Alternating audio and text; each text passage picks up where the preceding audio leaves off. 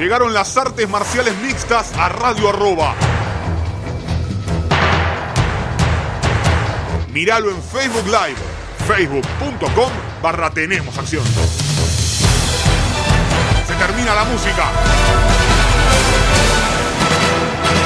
Comienza Tenemos Acción. ¿Qué tal, amigos? Bienvenidos a una nueva edición de Tenemos Acción, versión cuarentena. Todavía no estamos en Radio Arroba, pero las peleas siguen y tenemos acción también.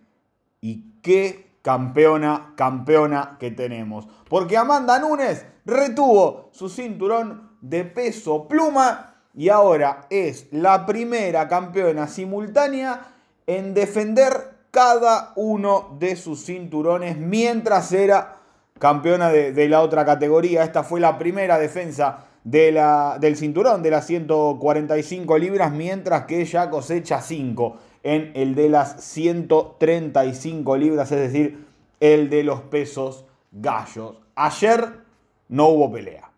Ayer desde el inicio se vio que Spencer podría haber... nada. Lo que se esperaba básicamente, tal vez Spencer tiene este problema de ser más dura de lo que le vendría bien, porque Cyborg le ha pegado mucho y no la ha podido noquear, porque Amanda le ha pegado mucho y no la ha podido noquear. Tal vez 5 segundos más en el cuarto asalto le ahorraban la paliza del quinto, porque estaba encajado el mataleón y solamente la salvó la campana, pero realmente... Después del cuarto asalto, y a ver, volvemos a caer con lo mismo de siempre, ¿cuál era la necesidad que tenía la esquina de Spencer de seguir dándole la oportunidad de pelear?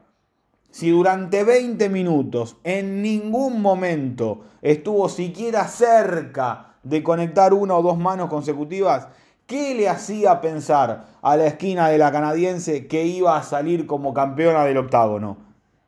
Me parece que en esas cosas sigue fallando mucho la esquina de un competidor de artes marciales mixtas, al menos. Lo vimos con Anthony Smith frente a Glover Teixeira hace poco. Ahora se repite con Felicia Spencer. Me parece que hay que cuidar un poco más. ¿Saben cuándo me di cuenta, o al menos sentí, que la pelea ya no tenía razón de ser? Cuando Spencer mete bien la cadera para conseguir un derribo y Amanda la revolea por cualquier lado. En el primer asalto, habían pasado 2 minutos y medio, 3 a lo sumo. Ya uno se daba cuenta que la pelea iba a durar lo que iba a bancar Spencer. A ver, terminó bancando bastante más de lo esperado, pero no fue competitiva en ningún momento. Tuvo buenas acciones defensivas, recuperando posiciones en las que Amanda parecía ser... que iba a terminar el combate, pero qué necesidad de seguir, ¿no? No hay que ser tan necio a veces, hay que dar el brazo a torcer y decir, che, hasta acá llegó la pelea. Si Amanda hubiera conectado una mano tremenda y terminaba Spencer de cara en el suelo, es peligroso esto, es golpearse la cabeza también, es innecesario a veces el castigo que al menos ayer sufrió Felicia Spencer. Respecto a Amanda Núñez, ¿qué podemos decir? 13-1 su récord en UFC. La única derrota allá lejos y hace tiempo ya frente a Kat Zingano. Luego 11 triunfos consecutivos para ella. Le quitó el título a Misha Tate de peso gallo. Le quitó el título de peso pluma a Cris Cyborg. Y las defensas del título de peso gallo, Ronda Rousey, Valentina Shevchenko, Raquel Pennington, Holly Holm, Germaine de Randamie, les ganó a todas. No dejó una sin ganar. Después hablamos de qué tan discutida es la victoria con Valentina Shevchenko. Muchos siguen pidiendo la tercera pelea. Y el problema ya es lo que dijimos varias veces. Pasaron 8 rounds de... Valentina contra Amanda, no fueron buenas peleas, fueron bastante aburridas y los mejores rounds de una contra otra los tuvo Amanda. Recuerdo el tercer asalto de la primera pelea donde Amanda la derriba y la controla, incluso la lastima a Shevchenko, y está en un nivel Amanda que Como Valentina en mosca, Amanda en peso gallo y en peso pluma. Da la sensación de que nadie podrá detenerla, que tiene que tener un muy mal día ella y un muy buen día la rival para que se genere este cambio de mando y uno empieza a ver quién puede ser la rival. De Randamie ya le ganó, Holm ya le ganó, que son la 1 y la 2 del ranking de peso gallo. En peso pluma no queda otra que sea Megan Anderson, porque ni Sara Fey ni Norma Dumont están a la altura de siquiera Felicia Spencer y Megan Anderson, así que no queda otra en peso pluma que Megan, a no ser alguna que aparezca nueva. La verdad, hoy por hoy no se ve realmente ninguna en la categoría. En peso gallo hay un poquito más. Tenés Aspen Ladd, Irene Aldana y Juliana Peña. El tema es que Peña estuvo 2 años y medio fuera por su embarazo, volvió y le ganó una pelea dura a Nico Montaño. Irene Aldana cosecha 2 triunfos consecutivos, la última derrota muy pareja, una gran pelea con Raquel Pennington. Y Aspen Ladd, que va a pelear en teoría el próximo 27 de junio con Sara McMann, y viene de una victoria sobre Yana Kunitskaya en una pelea que también se le complicó bastante. Antes de Randamie le había ganado en menos de 20 segundos. ¿Están esos nombres? Sí, está Ladd, sí está Aldana, sí está Peña. ¿Está la chance cierta de que alguna de ellas pueda ganarle? A mi gusto, de las 3... la que mejores chances tendría sería la mexicana, sería Irene Aldana, pero también pienso en que Aldana tiene grandes chances a la hora de boxear, pero ya sabemos que Amanda, si necesita derribar, va y lo hace. Entonces puede que llegue por ese lado la ventaja para la doble campeona brasileña. Realmente no se me ocurre, ya les digo, Aldana es de las mejores boxeadoras, pero libra por libra, de las mejores boxeadoras de todas.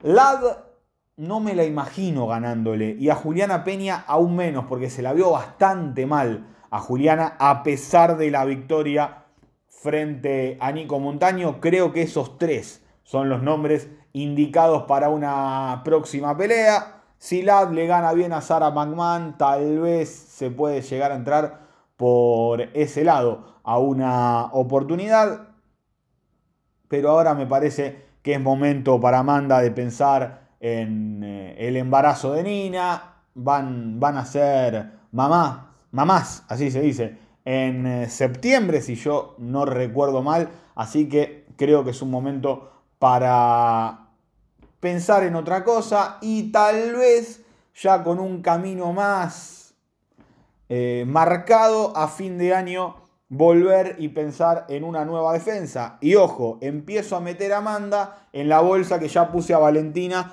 luego de su último combate contra Chukagyan. Amanda está para romper todos los récords habidos y por haber. Tiene apenas 32 años, tranquilamente puede estar dominando esto durante 5 o 6 años más. Y sigue, volvemos a lo mismo, sin aparecer una peleadora que diga, che, ojo acá, Amanda tiene que cuidarse de ella. Vamos a ver realmente qué es lo que sucede. Una categoría, la de peso pluma femenina, que tiene a Spencer, a Anderson, a Dumont y a Sara Fernando Santos. No hay más peleadoras. Lia Ledson, creo que se habló en un momento de pelear en pluma, pero generalmente todas intentan bajar a peso gallo. Así que Macy Chison lo hizo cuando ganó el TUF. Todas las que ganaron, estuvieron en TUF, fueron bajando de división. Así que veremos para dónde termina todo. Lo cierto es que Amanda Núñez sigue siendo campeona y sigue demostrando que va a ser muy, pero muy difícil quitarle el cinturón. Respecto a los otros combates de la velada, no voy a ir, bueno, casi que sí, pero saco uno y pongo otro.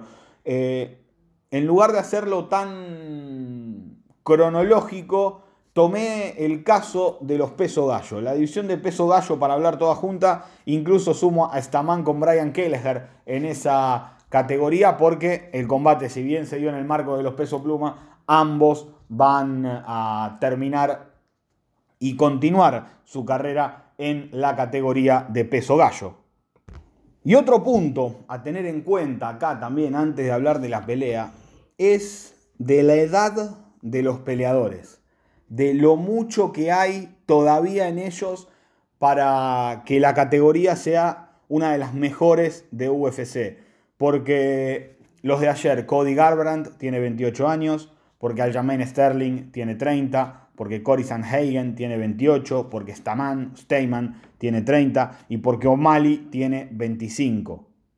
Se entiende a lo que voy, ¿no? Tienen todo por crecer y por seguir mejorando y por demostrar que algunos pueden volver a ser y otros pueden empezar a tener grandes oportunidades dentro del octágono.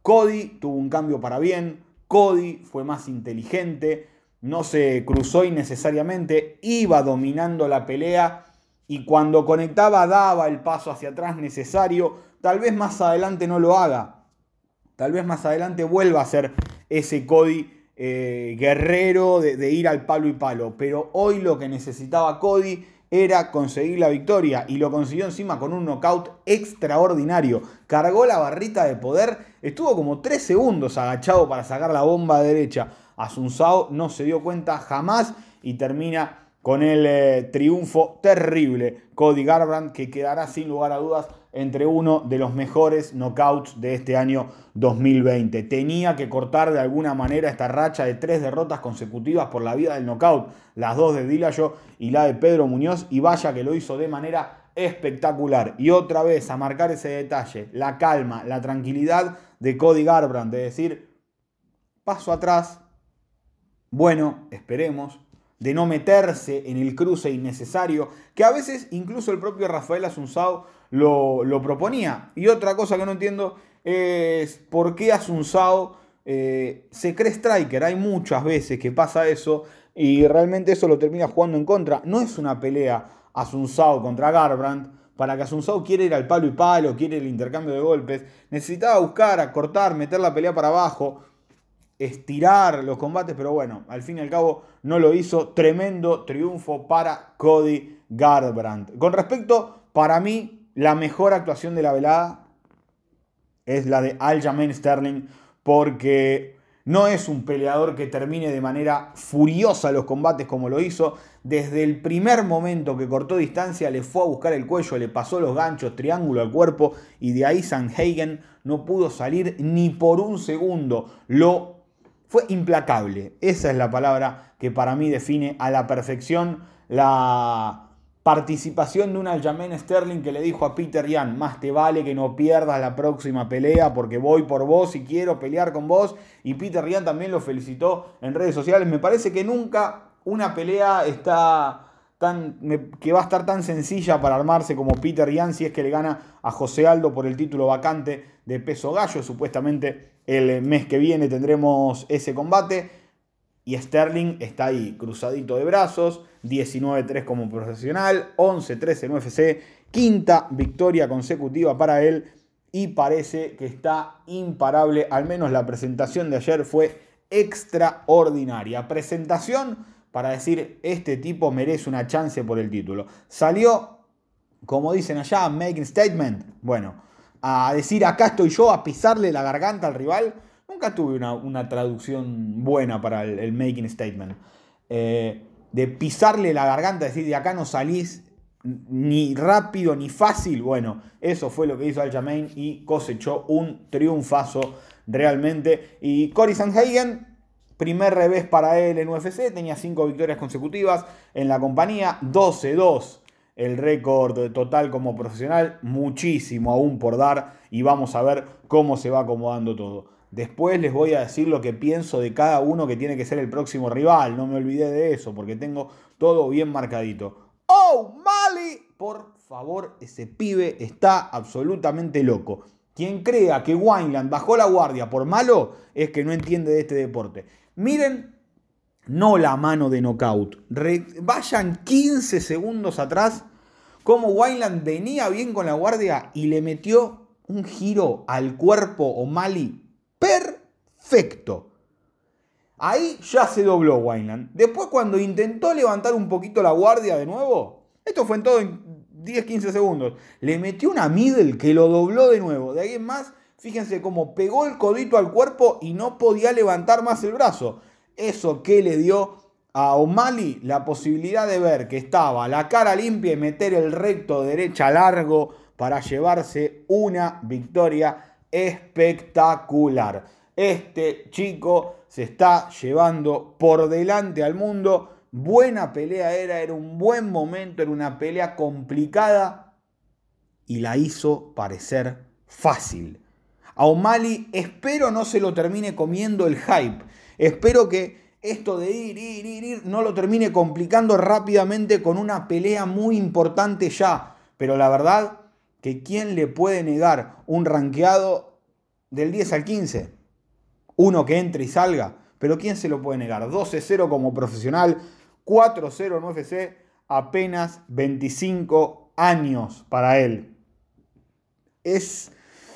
a ver, ¿cómo lo podemos llegar a decir? Da la sensación de que está a la altura de cualquier cosa que le puedan querer dar. Da esa sensación. Da la sensación de que si le suben el nivel, él va a estar a la altura de esas peleas.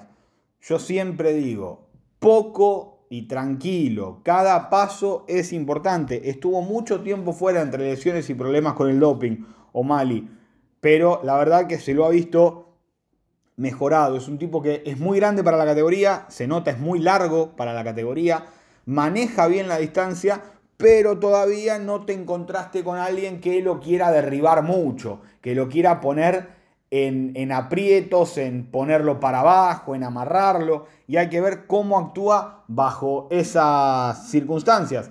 Lo cierto es que a Kajakian en el Contender Series le pegó una paliza, a Tyron Wade hizo un peleón y se lo ganó, a Subhantat lo mismo, con el pie lastimado, que Subhantat en lugar de ir a meterle un pisotón, le siguió peleando normal, le ganó a Teco Quiñones, lo pasó para arriba, y ahora a Eddie Wineland lo pasa literalmente por encima. Tuve una apropiada bienvenida al Sugar Show, diría después Eddie Wineland, y vaya que se notó. Triunfazo para Sean O'Malley. Y para cerrar con esta división de peso gallo, volvemos a lo mismo, la pelea en pluma. Yo incluso hasta sin haber visto los pesajes del todo, daba por hecho que era en gallo la pelea.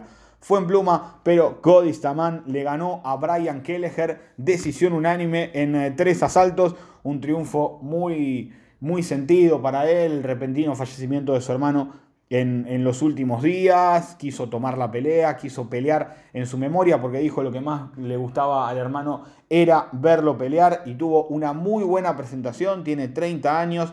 19-2-1. Como profesional, un empate medio raro con Song Yadong, muy raro el empate, y una derrota por su low stretch con Aljamain Sterling, que hoy por hoy es uno de los mejores pesos gallo de la actualidad. Así que me parece que es un peleador para tener muy, pero muy en cuenta. Tiene una lucha, un estilo de pie prolijo, una lucha también muy prolija. No hace nada de manera sobresaliente, al menos tengo esa sensación, pero hace todo aprobado, todo 7-8 puntos, y es algo que puede llegar a complicar a cualquiera de los top, incluso, si está en un buen día, Cody Stamann puede complicar a bastantes. ¿Qué sigue para mí en la división de peso gallo, que es la más linda en este momento para incluso pensar en emparejamientos, porque los tenés a todos a mano y los tenés todos peleando el mismo día casi? Tuvimos 8 de la división, 7 de los cuales estaban, no 7, pero a ver, 5 rankeados. Wineland se ha ido hace poco y O'Malley tranquilamente lo va a estar, pero tranquilamente 8 de los que más juego le dan a la categoría, y un Kelleher que es un tipo muy entretenido. A ver, en teoría, Petr Yan disputa el título vacante de peso gallo contra José Aldo el mes de julio. Teniendo en cuenta esto, Sterling debe esperar por el ganador de esa pelea. El que gana de esa pelea. Para mí no está claro quién es el campeón, pero sí está claro quién es el retador número 1, que será Aljamain Sterling. Sandhagen En su momento recuerdan que en enero iba a pelear con Frankie Edgar y porque Frankie Edgar aceptó pelear con Chan Sung Kung, él se quedó sin combate. Bueno, recordemos, Frankie Edgar estaría peleando con Pedro Munhoz en el mes de julio. El que gane esa pelea me parece, el que gane, me parece una buena pelea para Sandhagen, o si no, en todo caso podríamos verlo frente al ex campeón, frente a Dominic Cruz. Hablando de ex campeones, Cody Garbrandt. A ver, lo cuidaría un poquito a Cody, pero entiendo que no lo van a hacer porque está en el momento en que no lo podés cuidar. No se lo puede cuidar. Me parece que contra Marlon Moraes sería una pelea realmente espectacular y gane quien gane, se pone a las puertas de una chance por el título. ¿Y por qué no pensar ya Cody Moraes y tener a un TJ Dillashaw que vuelve en enero del 2021? Y la verdad que si Garbrandt y Moraes hacen una pelea en septiembre-octubre, tranquilamente podrían tener esa chance con TJ Dillashaw. Cody sería más difícil, sí, porque Cody tendría que meterse en él por el doping positivo que le dio a Dillashaw en la pelea con Cejudo. Pero contra él estuvo limpio. Entonces ahí podría llegar a estar la discusión. Pero Moraes contra Garbrandt me parece una pelea que nos merecemos absolutamente todos. Para Cody Stamann, un lindo combate por el choque de estilos similares me gustaría contra Jimmy Rivera. Y para Sean O'Malley, me parece que, digo, por si hay algún desprevenido, O'Malley se hace famoso por ese grito de Snoop Dogg cuando hacían la transmisión él y Uriah Faber del Contender Series. Y por eso Sean O'Malley me parece que está... si lo quieren acomodar un poquito, una pelea de un estilo que le guste a él, Rob Font. Es un tipo que está ahí entre los 10-15 mejores. Si le quieren dar otra nueva prueba, digo prueba de un tipo veterano, veloz, que maneja muy bien la distancia, John Dodson sería el adecuado. Recordemos que Dodson viene de ganarle a otro de los jóvenes que apuntan muy bien en UFC. Me refiero al británico, al inglés Nathaniel Good. Entonces Dodson se puede meter en esa de me estoy volviendo probador. Con una buena seguidilla de victorias sobre prospectos a futuro, te terminás volviendo nuevamente contendiente. Me parece que Dodson está para esa vuelta. Llegado el caso, no quieran cruzar a Cody con Moraes, también puede ser Cody con Dodson y dejar a Font con O'Malley. El tema es que ya estás dejando sin rival a Marlon Moraes y es más complicado. Por eso me gustó hacer un poquito este pequeño análisis de la categoría completa. Respecto a la división de peso welter, para mí Magny no ganó, pero al fin y al cabo fue lo que dijeron los jueces. Segunda victoria consecutiva para él, en este caso decisión unánime. Los 30-27 me parecen una locura. Para mí podemos discutir el segundo, pero para mí el primer round lo gana claramente Anthony Rocco Martin. Pero bueno, a ver, Magny es otro de los que empieza a meterse como un peleador que puede ser probador. ¿Por qué? Porque se me ocurren varios rivales, pero no creo que merezca pelear con uno de los que está delante de él en el ranking y tampoco con algún veterano, porque Magny no nos suele dar peleas muy entretenidas, salvo pequeños detalles, pequeñas peleas, pequeños errores en la Matrix. La pelea de Magny son más o menos todas parecidas. Entonces me parece que convertirlo en un probador sería algo más que interesante. ¿Por qué? Porque le ganó a Li Jingliang y porque le ganó a Anthony Rocco Martin. Seamos sinceros. Esas eran pruebas más que para Magny, para Jingliang y para Martin. Incluso, recordemos, cuando le da el doping positivo por una sustancia contaminada que finalmente termina mostrando su inocencia a Neil Magny, iba a pelear con Vicente Luque. Entonces, la idea ya de Magny como probador está más que clara y hay varios que pueden tener esta oportunidad. Me refiero a Claudio Silva, un brasileño del que no habla nadie y está 5-0 dentro del octágono. Eliseu Zaleski, el también brasileño que viene de ganarle a Alexei Kunchenko, que fue despedido de UFC. 2 derrotas y lo despidieron, me llama mucho la atención. El danés Nicolás Dalby, otro striker duro que viene de ganarle al Cowboy Oliveira. Uno que me parece que no, a mí me gusta, pero que no es el momento. Pero si lo quieren apurar, John Brady, me parece que es una gran pelea. Y si no, también puede ser con el ganador de Belal, Muhammad y Lyman Good. Ya dos tipos bastante más experimentados que los cuatro que nombré anteriormente. Digo experimentados en este tipo de peleas, no tanto como Zaleski, pero que ya tienen un nombre más entendible si uno lo quiere acomodar de ese lado, por ejemplo, que hacerlo pelear con Sean Brady, que tiene dos peleas en UFC. Respecto a los otros combates, Alex Cáceres le ganó a Chase Hooper. Teníamos la duda si no era mucho muy pronto para el chiquitín, el que parece hijo de Ben Askren, y sí, fue mucho y fue demasiado pronto. Hooper flojo en el intercambio de golpes, y eso lo aprovechó con simples combinaciones Alex Cáceres para mantener la distancia. Flojo al momento de la transición. ¿Cuál es la transición? Y de pie a ir al combate en suelo. Ahí estuvo flojo también. Está muy flojo de derribos. Incluso llamaba a la guardia. Y Ben Askren lo retó por redes sociales y lo invitó a entrenar. Y Chase Hooper, más que agradecido con esa oportunidad. Es un pibe que tiene 20 años, que tiene mucho por crecer. Pero me parece que esto de buscar a la futura joyita está terminando por complicar a ellos mismos.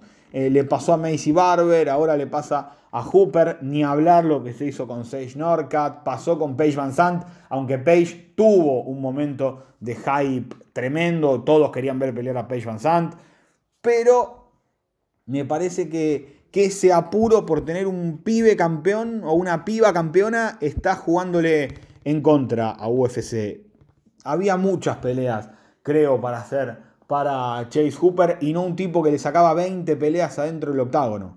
¿Entienden? Era la segunda pelea de Hooper y si yo no conté mal era la 22ª pelea de Cáceres.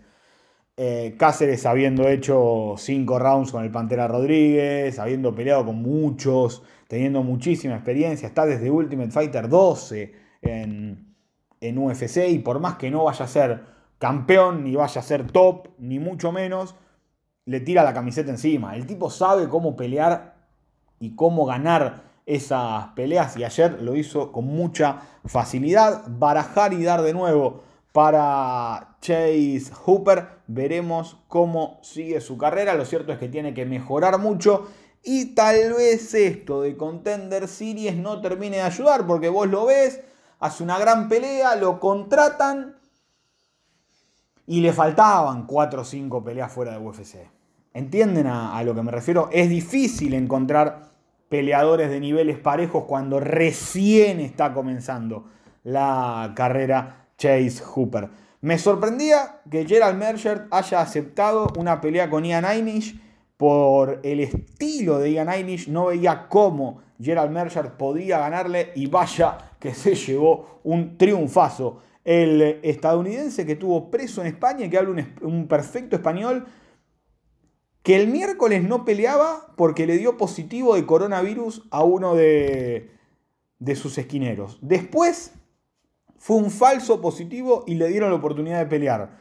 Mientras tanto, Ivy quedó sentadito firmando un contrato con UFC, habiendo aceptado pelear con Gerald Merchant y peleando la próxima semana haciendo su debut dentro del octágono. Es decir, Ian Einish pasó de ser baja en el evento a conseguir el mejor triunfo por la forma de su carrera. Einish es un tipo que te amarra la pelea, que te complica el combate, que te puede chocar cabeza con cabeza y quedarse toda la pelea ahí pegando de a poco, lo va a conseguir. Pero metió un volado tremendo y después fue cuestión de tiempo para terminar la pelea. Sigue metido entre los mejores de la categoría y ya que peleó hace poco, me gustaría verlo con Krzysztof Jotko o en su defecto con el ganador de Marvin Vettori y Robertson, que están por debajo del ranking, pero tampoco es que merece demasiado Ian Einish viendo hacia adelante. A Maki Pitolo, que toda su vida le pongan strikers, que salgan a cruzar y que se mate a palos.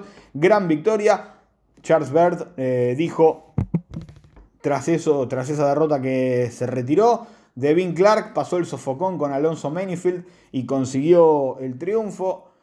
Menifield que tendrá que mejorar en esto, ¿no? Las peleas no son de un round, Y yo creo que si lo acomodan, Menefield tranquilamente puede bajar a peso mediano. ¿Vieron los jamones que tiene Menefield? Bueno, eso es lo que se tiene que bajar para hacerlo pelear una categoría por debajo, porque tampoco era una pelea que tenía que perder con Devin Clark. Respecto a la categoría de peso mosca, otra que está en un gran momento, triunfazo de Alex Pérez a puro low frente a Jussier Formiga, 6-1 su récord en UFC y una discutida derrota por varios por golpes en la nuca ante Joseph Benavides. La categoría está en un momento tremendo. Figueiredo pelearía con Benavides el 18 de julio en la revancha por el título vacante. Askarov contra Pantoja sería en la misma fecha. Después tenés a Brandon Moreno, que desde su vuelta está 2-0-1. Ese empate discutido con Askarov, y ahora se mete Alex Pérez